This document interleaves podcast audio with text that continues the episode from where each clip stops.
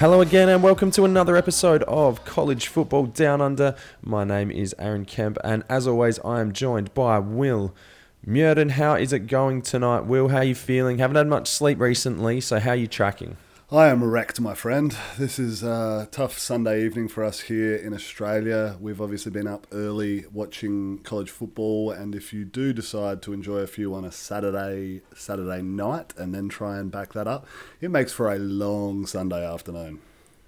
Yeah, I mean, I'm going to have to bring the energy, and I've, I feel like I've got it. I feel I'm, I'm into school holidays. I'm positive about the Miami Hurricanes for three weeks in a row to start the season.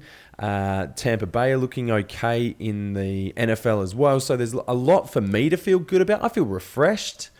I feel calm. I feel springtime is here and I feel amped up. I'm ready to roll. I like it. I'll, I'll, feed off of this definitely. So you, you can keep that going, and I'll um, just try and ride your coattails for another episode. Perfect. Not a problem at all. I'll bring the noise. Uh, we've got a massive show to get to because there was so, so, so much action uh, across the landscape of college football, not only just today in, in all the games that were played, but also within the context of the season and moving forward. There's been some new news come out uh, over the past kind of few days, which we'll touch on as well. We'll get to all these massive game recaps as some big, big names fell in their, you know, early in the season in, in conference games. Uh, some teams got to kick their seasons off as well, which is fantastic. We've got bold predictions, we've got Aussies and actions. We'll hit all the important things that you may or may not have missed over the course of this particular Saturday or Sunday, wherever you are in the world. So let's jump in with our 360 view of college football.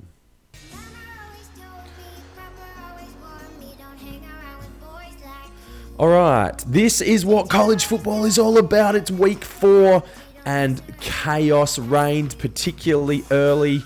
Uh, we welcome back the SEC as well, so fantastic start for uh, the new co- or the new old conference coming and joining college football for season 2020.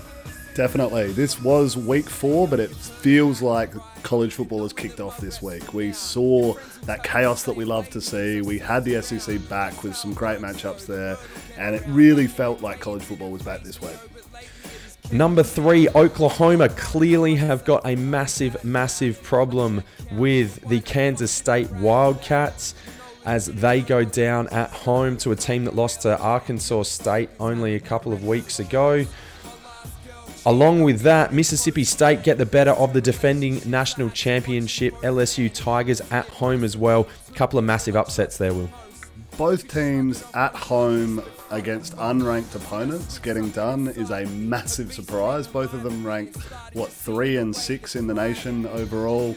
Uh, LSU can use the excuse that this is their first touch up, but OU don't have that. They've had their cider. Kansas State lost to Arkansas State two weeks ago to go down to that team, especially being up whatever three scores going into the last, is really, really bad look for them. I've hope they have that rent money because Kansas State own Oklahoma. Yeah, wow, I, I never thought I'd see that. The revenge spot was not vengeful. Texas and Texas Tech go down to the wire. That game was an absolute barn burner, a wild one down in a hot and steamy Lubbock, Texas but the Longhorns endure. Both you and I had switched this one off. Like it got to a point where they were 15 points up, Texas Tech, with three minutes to go, and we were like, oh my god, Texas have been done here. Cannot believe it. And then before you know it, you're scrolling through the scores, Texas make a game of it, recover an onside kick, and somehow walk away with a win in overtime. Unbelievable. That's what college football's all about real issues for Texas still on the back of it, but getting that win is massive, a massive, massive difference. If you lose, you said Tom Herman was getting fired before that game had even finished, so. Um, Absolutely. On, on, the back of what we were seeing there, I thought that that was on the cards, and for him to pull that out and Oklahoma to lose this weekend, Texas are now in a great spot to look at the Big 12 championship and push forward with the playoff. If they lose that one, which they should have, they're done. And as we run out of time here on our 360, the air raid took all of one minute to set a new SEC passing yardage record. KJ Costello now holds that particular record. Yeah, I mean, that was unbelievable, wasn't it? Uh, he was massive for uh, Mississippi State, and then Lane Kiffin also had a fairly impressive debut, putting up 613 yards for Ole Miss but was outdone by Kyle Trask at Florida, who has announced himself as a Heisman contender this year in the same vein that Joe Burrow did last year. Ooh. With well, they both started with the six touchdowns in the season opener last year. Uh, this is against a in conference matchup. Uh, that's that's an impressive effort for him. Obviously, that's a very very lofty standard I'm I'm holding him to there, but he's certainly in the conversation. That's a massive effort, and Florida look like they're going to be a very very dangerous team this year. And we will get to those games in much much more detail. But first, we do need to get to. Uh, was there anything else you want to add there quickly on the back of that? Will we've run out of time anyway, so let's push on there is some news that we do need to get to, so let's hit that little drop. As we continue to bust through at a high octane level here, the Pac 12 is back as they go for a seven game, no out of conference slate. They still have their divisions, North and South, and the championship weekend will consist of a first v first, North and South, second v second, third v third, etc., in the same way that the Big Ten is operating as well. Um, the Mountain West is also set to start and come back on October the 24th, which is actually ahead of the Pac 12. Um, so they're on their way back as well. There's going to be more college football. And maybe one of those two conferences will start before Houston can actually get a game on the board as they had another game postponed. So, unfortunately for the Cougars, they still can't get on the park it's all starting to come together now. This is brilliant. We've got the Pac 12 coming in, so happy to see that happening. Obviously, the Mountain West as well. Uh, some very good programs playing there. A lot of Aussies in on those West Coast uh, sides as well, so it's great to see them up and about. The last bit of news uh, that I think's worth noting is that game day next week is heading to Athens, Georgia, a place that you and I were lucky enough to visit on our trip. Awesome yes, college sir. town. They have a massive, massive SEC matchup uh, with Auburn that's going to be a real barn burner. Yeah, I mean, hopefully it starts off better than both of those two teams started today. But yeah, uh, that should be a really, really good one as they settle in. All right, that is all the news, all the big storylines we've got to. So now it's time to deep dive in a little bit more detail. So, some game recaps. I'm almost a bit exhausted from that, but let's keep on pushing this bloody wagon forward. Firstly, again, we've mentioned a lot of times the SEC is back and it's far harder to keep up with all these games. But some general thoughts around the SEC is that they suffered from the same issues that the other conferences have already pushed through. Uh, in that you know there's procedural penalties and the you know drops and other issues around getting teams organised, lined up, and and being able to execute at a high level. Many of the other conferences have been through that, say Virginia, Virginia Tech. But the SEC clearly showed signs of being a little bit rusty out of the gate. Absolutely. I think the measurement that is appropriate is probably a metric fuck ton of penalties across all of college football this weekend. Like, it's yeah. huge. There's 10 penalties a game seems to be the average for teams at the moment, and that's not something that head coaches would want to see. They'd be trying to drill discipline in, and you're just not seeing it. You're seeing it at really big moments as well, quite consistently. Third and long, and roughing the passer, uh, fourth and short, and going offside, both offense and defense, like all of that sort of stuff that's just massive no nos uh, are consistently popping up in these matchups. Yeah, they're not, and they're not good penalties either. Like they, a lot of them are like unsportsmanlike conducts and just bonehead plays that you just can't make. Anyway, let's get into it. So we're going to start with the big one in the Big 12, and that was K State 38 getting over Oklahoma at Sooner Stadium. So this one for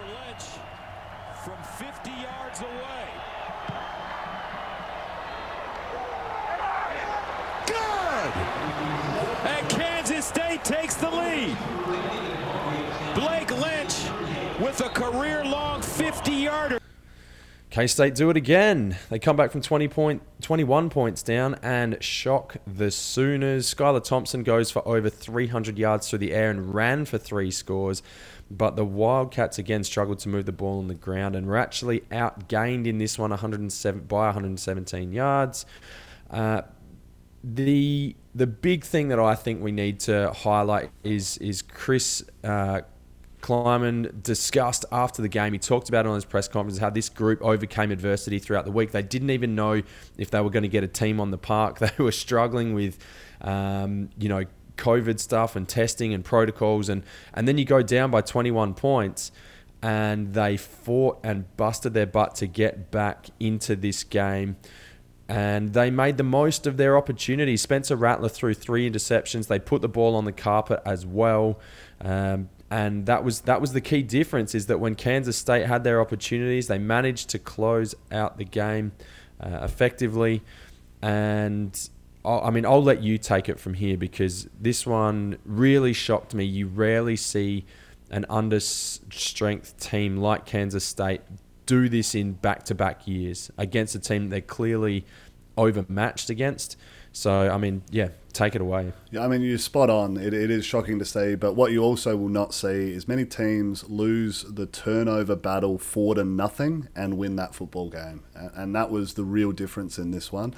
Oklahoma's inability to hold on to the football or to not turn it over when they were in moments that they, they shouldn't be doing that sort of stuff. And Spencer Rattler has all of this hype around him. Like he is going to be a hell of a football player but the moment got a bit big on him in this one, and Kansas State was starting to get some pressure late in the game when things were starting to heat up, when Kansas State were humming, and he needed to step up, and he wasn't able to get that job done, and he made a couple of big errors that really, really hurt this Oklahoma team, uh, and this is a massive loss. I don't think this is one that knocks them out of the playoff because it didn't last year, but with the shortened season, it's certainly a very, very dangerous one, especially seeing as Kansas State dropped that one to Arkansas State early. Like this loss looks terrible. Kansas State weren't a bad team last year. I think they had ended up with seven wins, so it was kind of more defendable uh, ha- having that mishap. But this one at home is is really terrible for them. They just couldn't get the ball going on the ground either. Oklahoma. They they were really relying on everything through the air. I know Lincoln Riley's offense is kind of leverages the dual threat capabilities of their quarterbacks. Spencer Rattler finished with negative five rushing yards on the day. That's Good. that's not great. So uh, that that really hurt them because when you are up 35-14 late in the third, you want to be able to just run a game out, and mm. they they couldn't do that. It came around, bit them in the backside good for Kansas State. I mean, those boys will be partying tonight. They'll love that. That's a massive win for that program and and what they're starting to build out there. So that's the sort of stuff that a program like that hangs its whole season on. Like a, being able to pull a win like that kind of makes your whole year, and uh, they'll really enjoy that. So happy for them. And Oklahoma have, have really got no chances left now. They need things to go their way, and they need to be dominant for any shot for them to achieve what they were setting out to do at the start of the year. Yeah, and I 100% agree with you on Spencer Rattler. I think we have got used to Oklahoma quarterbacks, whether it's Baker Mayfield or Kyler Murray or Jalen Hurts, just being able to work their way through the ugly games and coming up big in those big moments. But Spencer Rattler came up real, real small, in fact. And that last throw, three guys rushing, uh, and you know, they were dropping eight. That receiver was open and he just airmailed it, flo- sailed it long, and it was picked off. It was a it was a bad bad throw, and and his interceptions didn't look great. Lincoln Riley's come out and defended him, and as, as he would and should, you know, defends a, a, a true a freshman quarterback. They're not always going to be perfect, and we are used to seeing these Oklahoma teams just manage to fight their way through. But but K State again with some timely defense, they made some big defensive plays at important times. It was all about winning the moments for K State today. It had nothing to do with being the better team over long stretches. It was just win the moments, and they did. They converted their touchdowns. They got sacks when they needed to. And they come away with their second win in two years against one of the most successful, in terms of record, programs in the entire country. The other team that's got to be cheering at this is UCF because I think the Big 12, with their combination of start as a conference, but also Oklahoma dropping that game, have put themselves in a really, really tough spot and may have even played themselves out of the playoff. I know there's a long way to go, but UCF have to be happy with that particular loss. Yeah, uh, it's certainly beneficial for them. I still think that there's a few teams like Texas, Oklahoma State, who, if they run the table, would uh, get the nod a- ahead of them. But UCF certainly benefit from this upset for sure. Well, that is a great lead into the next game. You've just mentioned Texas. Texas are going to have to do it better than what they did uh, down in Lubbock in this one. They were up big and then down big late in the last quarter. You're going to hear a series of, of gear here, but it starts with the um, Dicker, the kicker's onside kick recovery uh, into the final touchdown, and then the unfortunate way that the game finished. So here we go. Trips right, Timmy. You got three, three, four defenders to, to defend three. Look at the off coverage. Ehlinger, it's Yeah, caught. wow. The two-point conversion. Brennan Eagles. We're tied at 56. You can run slant here with that safety at least four yards in. The wide receiver, you got a chance. Schooler in motion. There you got it. You got it. There's the slant. Caught touchdown. Spencer T all over it. Joshua Moore. There should be something in the lane. Tight end. Underneath, SaRodorick. Nothing there. It's on the ground. Texas recovers. Ball Game game. Horns win it. Ossai wraps it up and will deliver it to Austin. One of the great comebacks in Texas football history. Yeah, I mean, Joshua Moore caught the last two important plays uh, for touchdowns one to end the game, and then a two point conversion to Brandon Eagles. And then he managed to catch the touchdown in overtime as well. It shouldn't have even got to this. The fact that it did get to overtime, and Alan Bowman, the quarterback from Texas Tech, was giving the old horns down on the sideline, has got to feel like a bit of a muppet now. But the Longhorns come back from they come from behind with 3.13 on the clock. Sam Ehlinger leads two drives, and like I said, that was split by a successful onside kick. Uh, and then OT was a bad, bad series for the Red Raiders as they put it on the ground to finish that one out in a Texas recovery. Draws the curtains for the Red Raiders. A particularly frustrating game, I think, for them in, in how that finished it was over and i mean talk talk to me about how the heck texas could possibly get back into this one So this is the most amount of points that Texas Tech have ever scored against Texas. This is obviously a big rivalry, two in-state schools that have been going head to head for a long time, and this is the most that a Texas team has ever conceded to the Red Raiders. So I think the the first point to make in this is Texas's defense were fucking woeful. Like Yeah. really, really bad, and and it was at that point that I'd kind of written them off and was saying that Herman's in real strife when they scored to go up 15, and the the running back for Texas Tech just bounced off of four dudes, and it wasn't like an athletic, amazing offensive play. It was inept defensive presence. Like they, no one wrapped, no one, even those that were trying to hit weren't hitting with enough uh, ver- anything to to make a play there, and he just kind of bounced off a couple of dudes and then took off and, and made it look easy. And that was consistent across the day. They were just really, really bad, and they've got some real playmakers over there that just for whatever reason are not pulling it together at the moment. I know they brought across uh, is it Chris Ash to try and sort that out this year, and he comes along with a really good resume, a lot of respect at the college football level and he would not be happy looking back on the tape over this one because that was atrocious for them. I mean, credit to Texas Tech that they have the ability to do this. Uh, Alan Bowman, the showman, is a good quarterback. He, he's good for this system too. Like he, he likes throwing it up there. He's going to take his shots, and they're going to come off when when they're throwing the ball this much down the field. But the the momentum in this one swung so hard and so fast that there was no way Texas Tech were going to be able to get this done in overtime. The the Texas were rolling so hard to get those 15 points, and they, they really did it quite easily. Like on the scoring Yeah, they- plays, they, it, it wasn't that they weren't having to work hard for it. It wasn't amazing plays from Ehlinger where he got flushed out because they were sending a whole heap and then he made some dude miss and then threw it up and they got lucky. He really just kind of dropped back, nailed dudes in the end zone with quite a bit of ease, which was probably disappointing from the tech side. And I know if they had their time again, they'd probably draw up a bit more pressure or something that, that made things a little bit easier for them then. And then once it got into uh, overtime, it was just clinical. They, they rolled down, did what they needed to do, and I don't think the game finished on that uh, final play that you aired there, where it came off. It was actually ruled as an incomplete pass uh, on the fumble there, so they did get another shot, but they were like fourth and eighteen or something, and and that one didn't work out for them. So.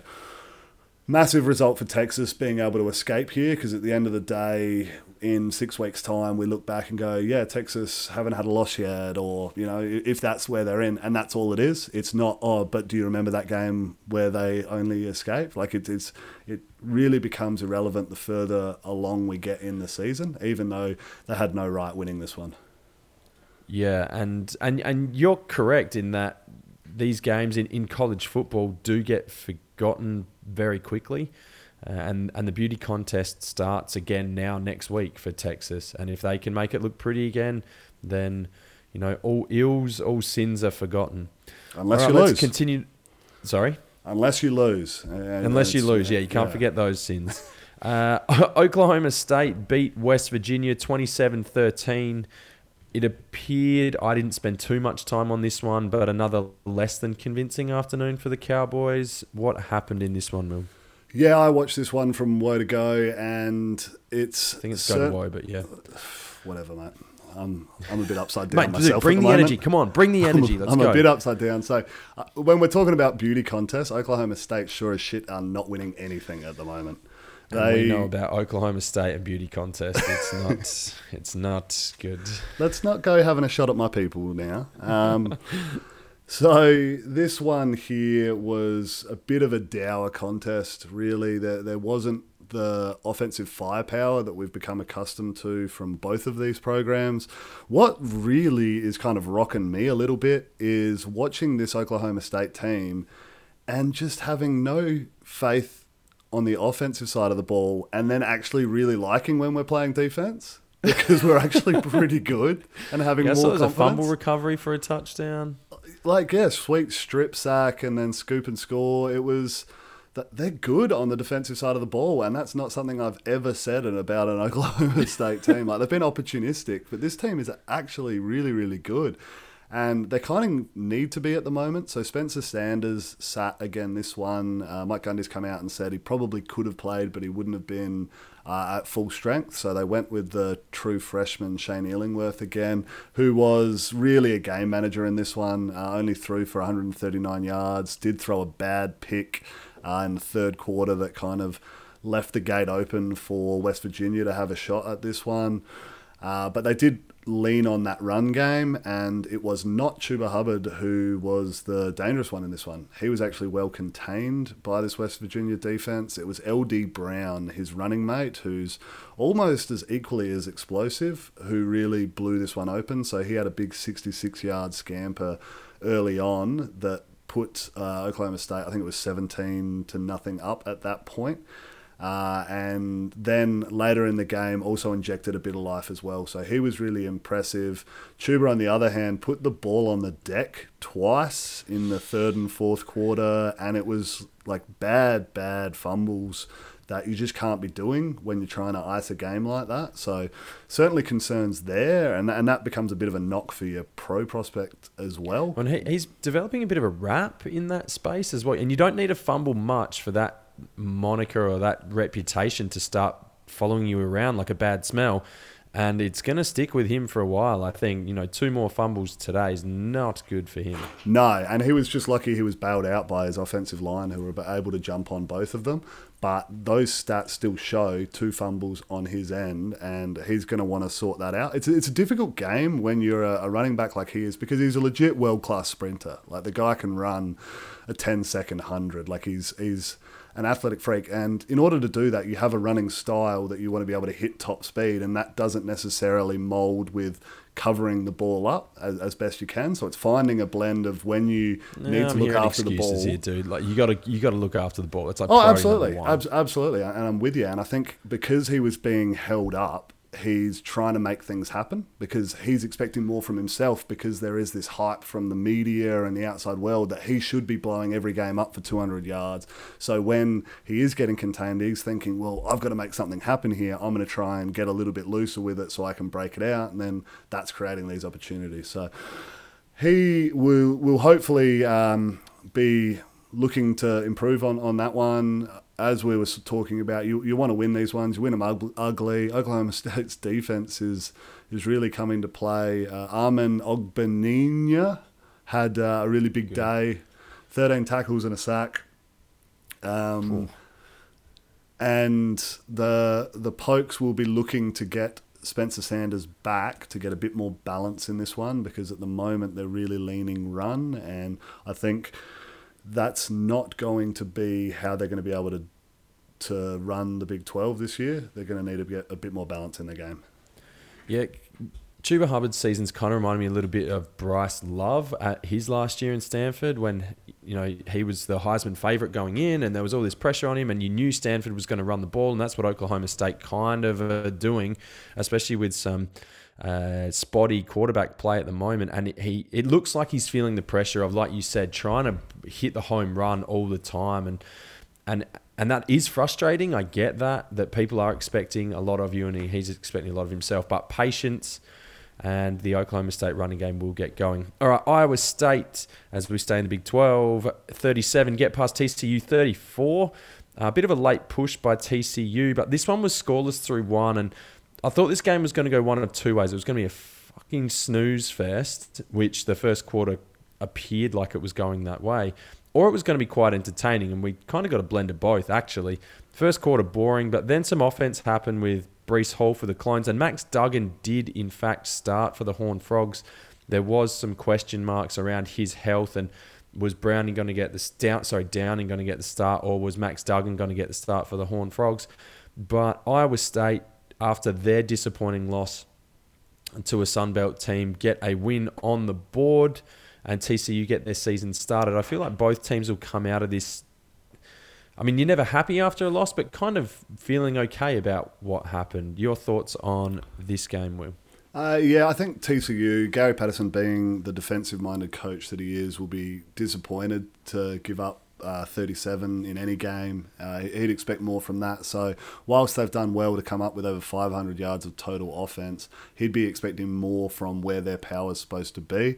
Uh, Iowa State were good on the ground. They they ran the ball for over 200 yards, and Brock Purdy was back to being much better than where he was uh, a couple of weeks ago. He was quite efficient. I think he went 18 of 22 uh, for 200 odd yards and, and a score. So not eye popping numbers, but when they they were leaning run and that was working for them, he did enough to get this one done. So well done to the clones. They they needed this one to bounce back.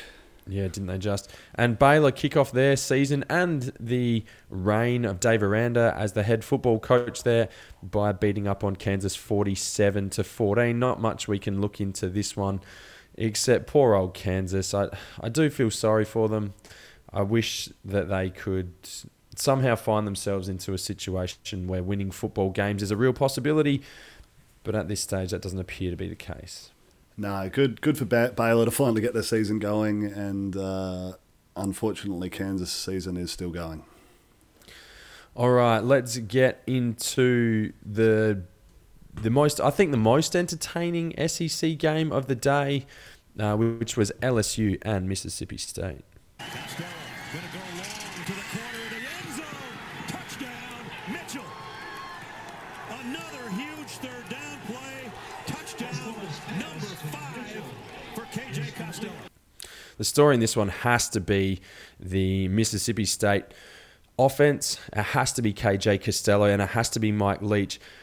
If there was a headline 2.0, it would also be third down defense for LSU. Mississippi State were just unstoppable on third down, giving up touchdowns in the first half on two third and longs. The ga- the, tu- the touchdown there that we just heard that iced it to put them up for good 44 uh, to 34 was on a third and nine as well. So they just continued to push the ball down the field.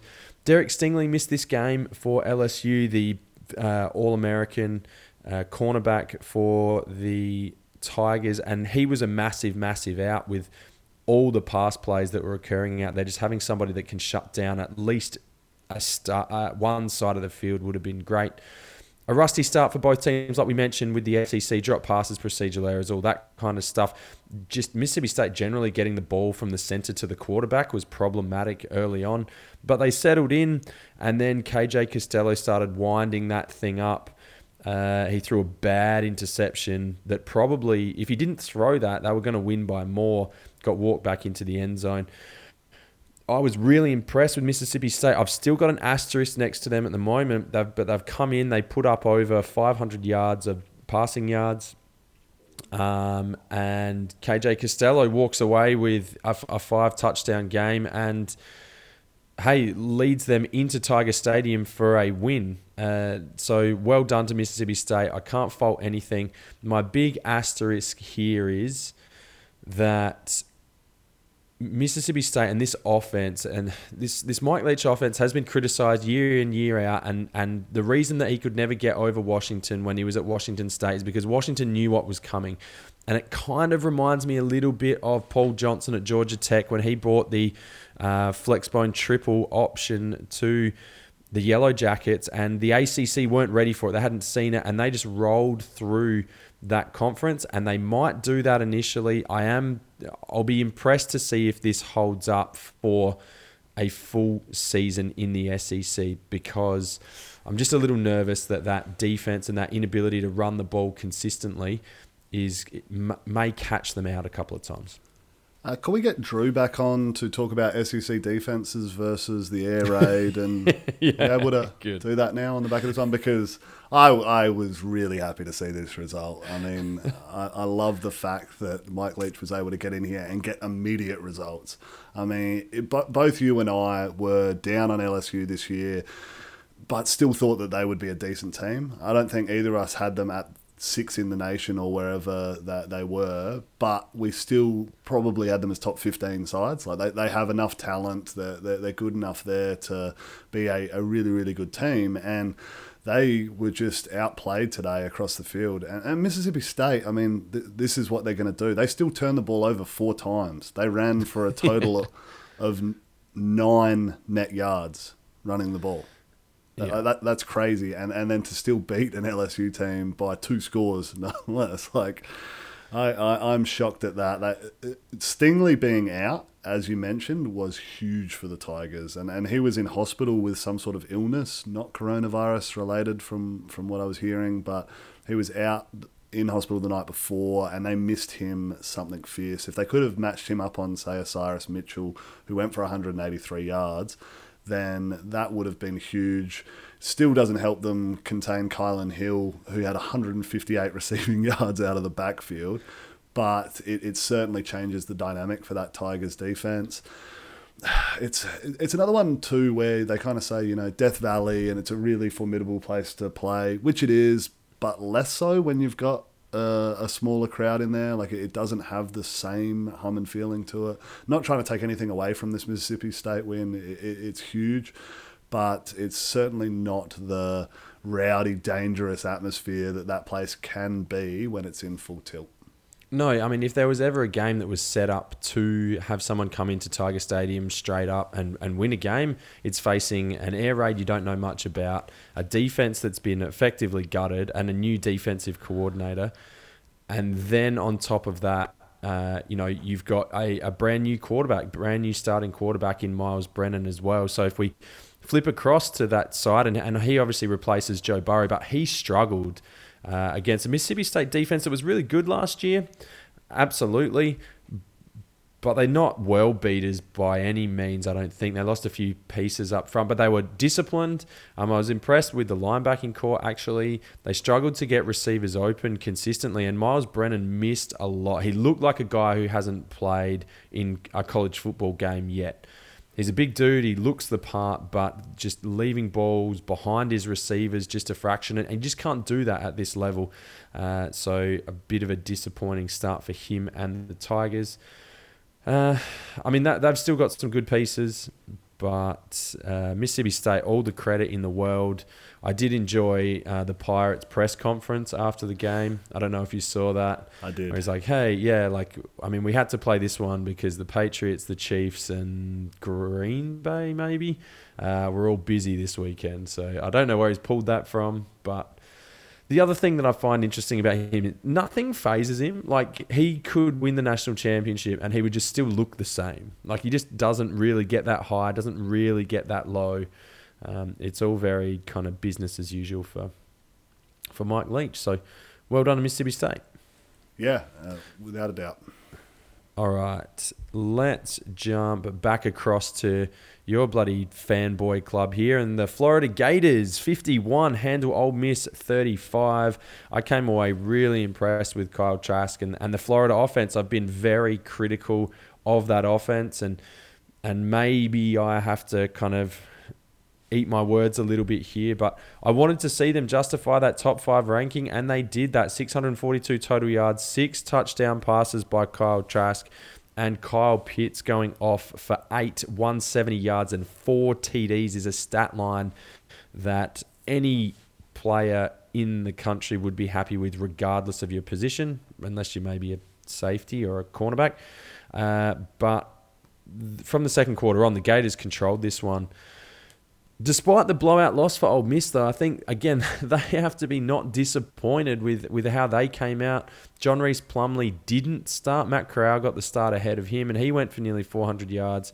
It was Jerrion Ealy that I was a little disappointed in. He could couldn't really get going, but hey, well done to Florida, and they appear to be legit for season 2020. They certainly do. They, but what's going on in the SEC? Do they not play defense there anymore? They, they need to head over, head over and check out that Oklahoma State unit, and then. I mean, this is madness. I- Over 1,200 yards, so both teams going for 600 plus. Kyle Trask, as we mentioned off the top of the show, was insane. Kyle Pitts, tight end at Florida, caught four touchdowns today and like a buck 70 or something. That's huge. And, and I definitely recommend going back and checking out some of those highlights because he is a athletic freak. Like some of the plays he made are super impressive. And it's all different stuff. Like some of it's scooping up a, a pass, dodging defenders, and, and hightailing it up the field. Other stuff's running over dudes, contested catches in the end zone that you want to see from. Time. Like it's all there. He, he looks to be a real package for them, and he's definitely going to be a weapon all year. Yeah, so Florida, you know, kickstart their season and they appeared to look to put the SEC East in, you know, a really, really tough contest here with our next game, which we'll talk about the Georgia Bulldogs. Not that I have got too much on them, but a really slow start as they were down. Uh, the Florida transfer gets Arkansas out the gate and leading for a large portion of the first half, and then Georgia slowly start to crank things up um, as they make a couple of quarterback changes. No JT Barrett, uh, but Georgia do manage to get the win in the end. Yeah, what was it? Seven to five at halftime in this one, and I wasn't sure if I'd tuned in to the soccer game that they were playing, like a high scoring soccer affair, but still like seven to five. What the fuck is that? Yeah, they were uh, certainly playing around with the Hogs for much longer than they would have liked to have, and then it all clicked. They blew up for twenty two points or something in the third quarter and effectively put this one away. Um, it was Stetson Bennett who got the start for Georgia, so not JT Daniels uh, as I was kind of predicting. So surprised to see that one, but he was not Well, I don't bad. think JT. I don't know that JT Daniels has been cleared to play. I can't get anything like any confirmation on it, but I don't know that he's actually ready to go. And Um, K1, what's his name? Uh, Mathis got ball, uh, got game time as well um, at the quarterback position, but he struggled early as well. Yeah, and uh, I mean another one. There's 22 penalties and five turnovers combined in this game. Good. That's that's big. Yeah, I mean, just a scratchy one all round. But Georgia, I guess, you know, win ugly. But hey, you got to do that sometimes. Auburn 29 defeat Kentucky 13. Our my boy Joe Nix still I'm st- he's still Joe to me. Uh, through three second half TDs to ease away from Kentucky. He also had two punts that he downed inside the 20. Got a bit of a clip for Joe. He's going to hear this a few times this year.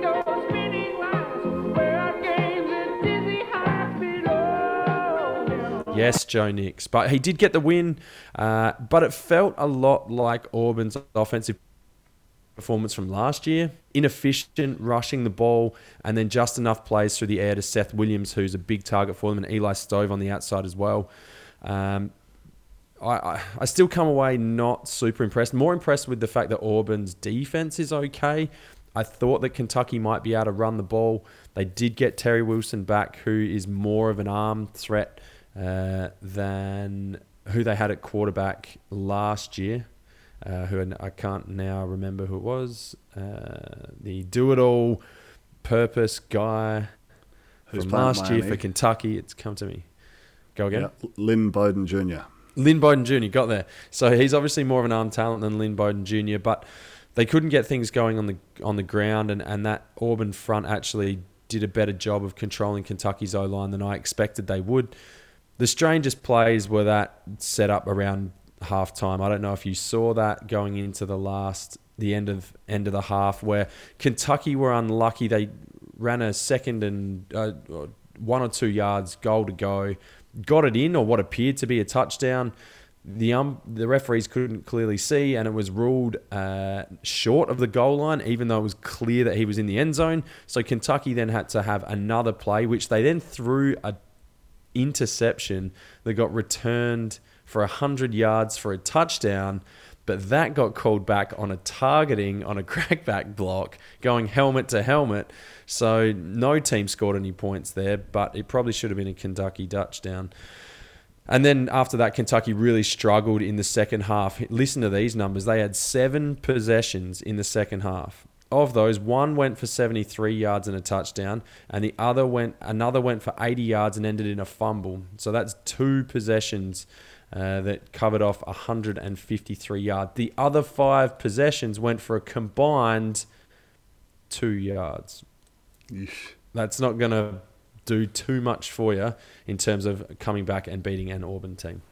Yeah, uh, you're right. I did see that play uh, going into halftime, and he was like at the back of the end zone. How the fuck he wasn't given the points there is just disgusting. Like that's really, really bad, and it was always going to happen. It's one of those ones because that was on first down, stuffed on second, stuffed on third. I think they went for it on fourth, and he threw the pick that went back to the house. And you're just like, this isn't right because Yeah, yeah. he was he was in and.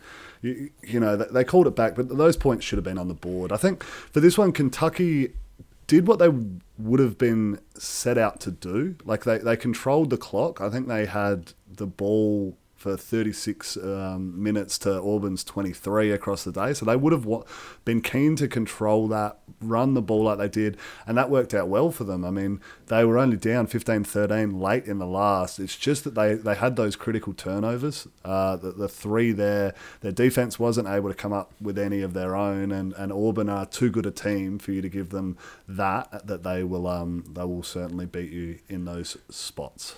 Yeah.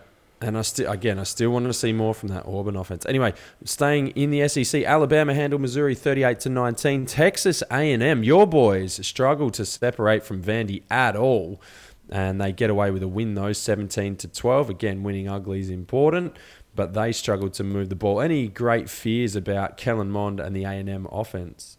He was not good. Uh, they they were disappointing as a unit. I'm just hoping that this is a Vandia better than expected sort of situation, but I'm not sure that is the case. Uh, he's he's got a bit to do. It, it was an ugly one, and I think I'm supporting ugly teams this year. I'm really just getting Oh, around yeah. ugly stuff. So Yeah. Just defense first. All right, Tennessee keep their winning streak alive, dating back to the end of last season against South Carolina, and they win that one 31 27. Tennessee looked okay. Uh, Jarrett Guarantano was serviceable uh, and, and put in a solid effort and controlled effort, played within himself, I thought, for Tennessee today. And and they looked relatively comfortable. I think the, the scoreline was closer than the contest felt at the time. So uh, the, Vol- the Vols get their season kicked off in the right direction. Yeah, I think this was tied up in the last uh, at 24 apiece. So whilst Tennessee were controlling it, South Carolina definitely could have stolen this matchup. Didn't in the end. Uh, I think there was a, a, really good defensive effort from Henry To'oTo'o.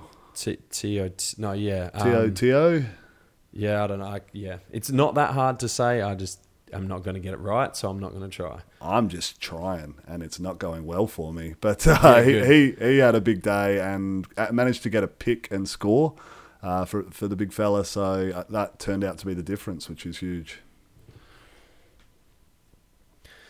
All right, across to the ACC. This was a ranked matchup, but Pitt beat Louisville 23 to 20, led by a dominating defensive performance for the Panthers. Seven sacks, three interceptions, and restricted the Cardinals to just 223 yards of offense, which is well below their season and averages. Uh, I know the season's only just new, but even going back into last year, multiple times in the last quarter, Cardinals were in position to score, but the Pitt defense held tight. And I think they put their hand up to claim the title of number one defense in the country. They were disruptive, they were gap sound, uh, they were particularly effective and efficient, and you're not going to get easy plays against them. On the other side of the ball, Pitt still a little up and down with Kenny Pickett. He goes 23 for 38 and were anything but explosive on the ground. But I think Pitt's defense will keep them in some games, whether they can just generate enough offense um, to win. Uh, I think that you know they they're still going to struggle. I said if you score 24 points against this Pitt team, you win, and that was exactly the amount that Louisville needed. They couldn't get there, so a disappointing day for Scott Satterfield backing up after their game against Miami. Uh, Mikhail Cunningham, sorry, not Mikhail Cunningham, Malik Cunningham, uh, couldn't quite get things going, and Javian Hawkins also was kept mostly in check. Any yeah. thoughts on the Pitt Louisville game? How about them Panthers? So I did say that this defense would stand up and that they would be able to keep them under, and, and, and they really, really stood up when it mattered. I think they were one for 11 Louisville on third down. So th- that's really Pitt ratcheting it up and uh, making making it happen for them. So as you said, they're going to be in a lot of games because of this defense. They are certainly undermanned offensively. They're, they're not going to be able to stack up with the likes of a Clemson there. But this defense has them positioned to be around the mark in the ACC this year, uh, uh, battling for that next rung below. All right, now feel free to stop me anytime you want to talk about any of these. But Syracuse found some offense to beat Georgia Tech 37 to 20. Syracuse's 17 point opening quarter was the difference in this one as they went 20 all the rest of the way. Yeah, the Qs. Can the orange man. Uh, Virginia put on 21 points in the last quarter to distance themselves from Duke 38 to 20. I'm sure we'll touch on this one in on the punt, but you're a little bit puckering there at one point as Duke took the lead into the second half, I believe. Um, but Virginia managed to wind things up and get things going offensively to close that one out. Miami beat up on Florida State 52 to 10. This rivalry has been a bit disappointing recently. Uh, one team continues to be traveling with all things pointing in the right direction, while the other appears to be bottoming out. And this wasn't close today. Yeah, I mean, bottoming out is an understatement, but yeah, it's uh, this was one that we were certainly both highlighted it going into this one that it's a game Miami lose previously In in years gone by, when they've had a bit of hype, when they've looked all right, they then go into a game that they should win and win comfortably, and they lose. And they did not do this. So it is a different team that we're seeing in Miami this year. Excitement is really reaching fever pitch now. It will be tempered off with an off week Let's this, just keep the this let's week. just keep the lid on it.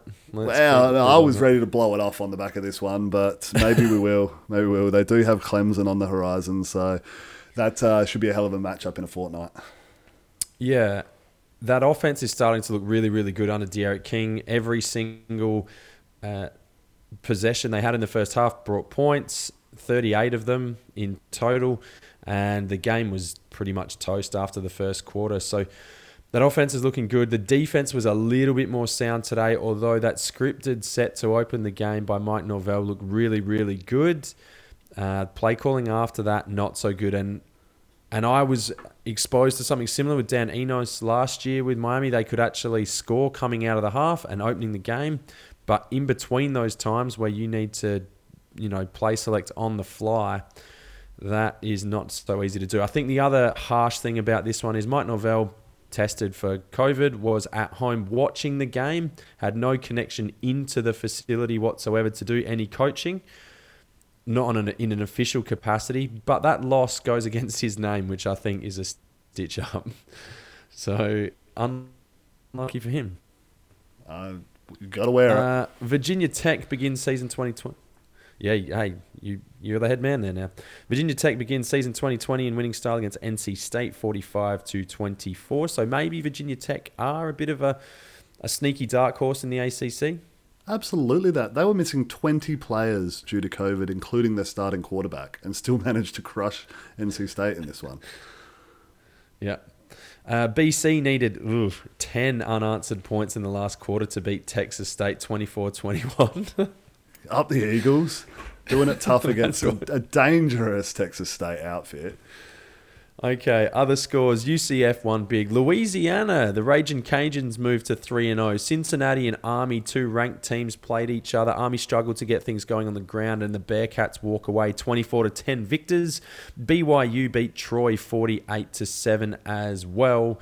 Any comments on those games, William? No, Cincinnati will be happy with that one. Good defensive effort against that awkward Army rushing attack. So they managed to get it done and pull away in the second half. And BYU uh, wrecking house at the moment. So they're a formidable force. Uh, They got a bit of a weird schedule uh, this year because they are the independents and no one's really kind of able to play out of conference. So they're just scraping together what they can. But uh, they've got every chance of running the table from what I can see. Yeah, get them in the playoff. I do have a little side note about results here, and this goes to two teams that I quite like. I don't know, I think it's their mascots that I really enjoy. Both teams are out of Texas, UTEP and UTSA. So, University of Texas, El Paso, and San Antonio respectfully. Um, UTEP have been one of the worst teams in college football over the past three years. They went 0 and 12 last year. They went 1 and 11 and 1 and 11 the two years before that. They are currently sitting at 3 and 0. They've won more games this year 3 0, 2 0. I better get my, my numbers right here. Uh, but they have currently won as many games as what they have in the last three seasons. Likewise, UTSA, 3 and 9 last year, not a good football team. They're 3 and 0 after beating Middle Tennessee, who are not a bad football team. So I want to give a little bit of love to the two teams out of Texas because after some rough, rough years, it's good to see them getting some W's on the board. That's all. Yeah, um, for sure, man. I love me some Alright. mid-major Texas football. Hey, it's good. It's good gear. There's some Aussie boys down there as well.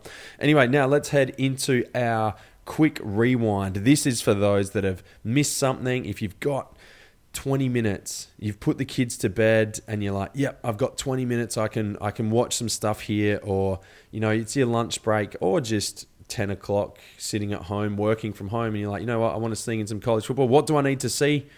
These are the things you need to see.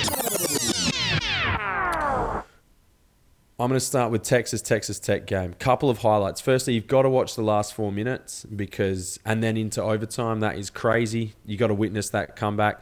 But also check out third quarter, 5:58 on the clock.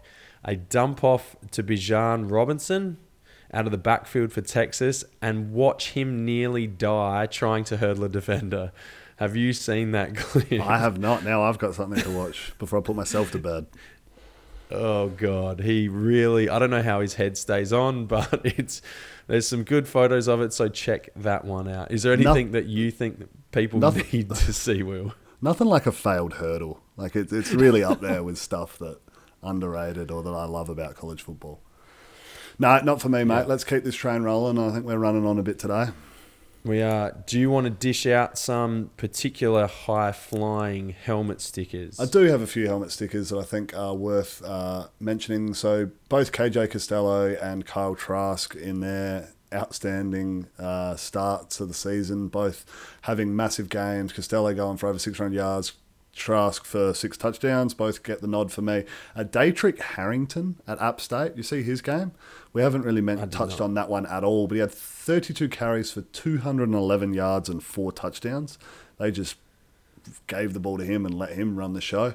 Um, and then Kyle Pitts, also at Florida, with his four touchdowns uh, out of the tight end position, were massive. The defensive end at Pitt, Patrick Jones, had six tackles and three sacks today. That's impressive. Uh, but I mean, a lot of defensive linemen would be happy with three sacks across a year. He's done it in a Yeah. game, so boom. Uh, and then the Baylor running back, uh, Trestan Ebner. Not sure about the name Trestan, but he, uh, he he only ran the ball nine times for 36 yards and a touchdown, and he only caught two passes for 53 yards and a touchdown. He also then returned two kickoffs for touchdowns as well. So he's had four touchdowns across the day in three different facets of the game. That's a dynamic uh, player that I'm sure will end up on the Patriots. Yeah, no doubt. All right, uh, let's keep pushing this forward. Aussies in action. Will, who have you got for us? I know you do all the heavy lifting on the research side. I saw one that I like the look of, but I assume you've got him covered. But take us through who are the top performers for the Aussie boys. Yeah, quickly running through this one. It's a bit harder early in the week um, without being able to collate all of the numbers. But both the boys at Oklahoma State, Tom Hutton uh, had six punts, an average of 44.8. And when you've got an elite defensive team like they have there this year, get, like field position's really important. So he, he did a massive job there. And Alex Hale, uh, kicker, getting like first action, is now gone five for five on the year. He hit two from over 40 which is really, really good and hit all three extra points. So that's really pleasing to see. Whenever you follow a team and your kicker is suspect, it fucking sucks. I So, know. Yeah, I know. yeah. So to have a guy who's kind of back there and banging it with some consistency is really quite nice. Uh, Seriously, the, bu- the li- but just before we go on, like I followed the fucking Tampa Bay Buccaneers who traded up in the second round to take Roberto Aguayo for him to just fucking murder balls on a did- regular basis. How did he get so? He was so good at Florida State, and then he went to the NFL, and he was just like, "Fuck, this is impossible." Are you kidding me? I don't know. Maybe the posts are closer together, or I don't like. He fucking The, sucked. the Not, not hash marks, the hash marks are actually more central. It should be easier. I know. I know. Who knows? Anyway, right, I mean, that- and he he wasn't even even the worst kicker that my teams have had. So anyway, push on. James Smith had uh, five punts at an average of forty six point two for Cincinnati, which is solid. And then the man, the myth, the legend, Max Duffy returned to action and just like has not missed a beat. Had four punts at an average of fifty three, topping all comers this week with a long of seventy five. How's that? Just fucking let it rip. better than his run on fourth down, which did not go well. He went backwards for three yards. So, You mm. miss 100% of the shots you don't take. well, don't think- yeah, well, he definitely missed that one. All right, it's bold prediction time. So, Uh, I had a very shitty bold prediction. I said there'd be three shutouts on the week. There were none. Shit call by me. In the future, I'm going in a different direction. I am going bolder. I'm going more specific. I'm going weirder. I'm sick of picking like wins and losses, ranked teams doing this, shutouts. Nah, I'm getting fucking weird this week. So just you wait. Can't wait. I can't wait to tune in for our next episode for that. Uh, I had I had Florida and LSU destroying the Mississippi teams. Florida almost held up their end of the bargain. They got the cover, so they did well. And then LSU lost. So good call on my part. Jesus. Uh, yeah, I, I, had those two teams winning by over 50, and one of them lost. So cannot be thrilled with my judgment there. What you will be thrilled with is on the punt this week, Will. So take us through it. Boom! The the new formula has landed us in the money again. So. Hey. That's what I'm about. That's what I want to hear. That's good.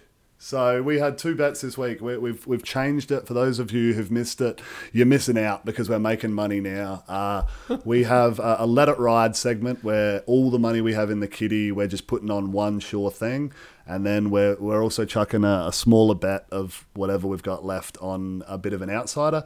And I'm two for two on the outsiders now. So this week I had the cues to beat Georgia Tech outright. That was paying three dollars thirty-five. And you look back now, you go, they were always going to win that. They're at home. Georgia Tech aren't very good. So that was easy money. That uh, did well for us. And then my sure thing was Virginia to get over the top of Duke. So we had 12 units on that. And then when they were down in the third, you're right, puckering is probably uh, an accurate assessment mainly because I just don't have a lot of faith in Virginia or any team starting out this year because you just don't know what you're going to get. But sure enough, Duke reverted to what we know they are not a very good football team. And Virginia were able to get that done at $1.45. So the back of those two results scored us a combined 10 units.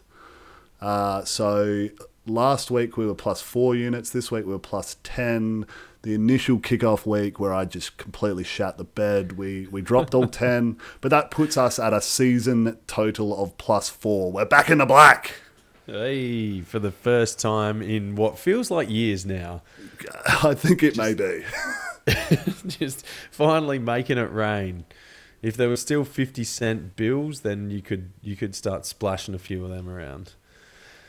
All right. Well, it feels like college football season is here now. Like it's done. We can start actually seeing patterns and, and predictability in how teams are playing as much as college football is predictable. But we're actually talking about things that are happening this year, which is really, really nice.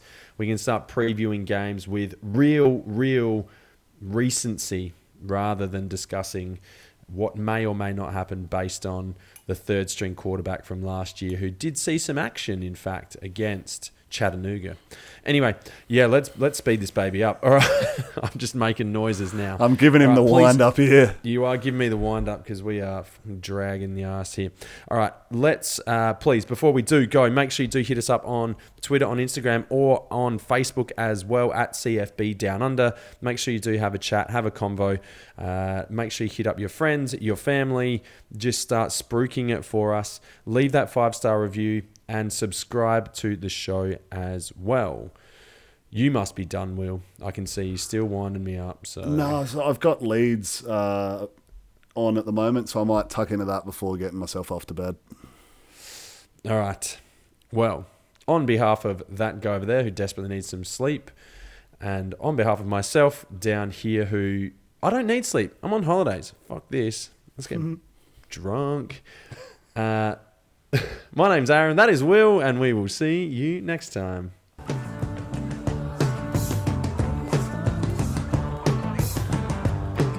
Dude, I'm sick of listening to Tusk every day.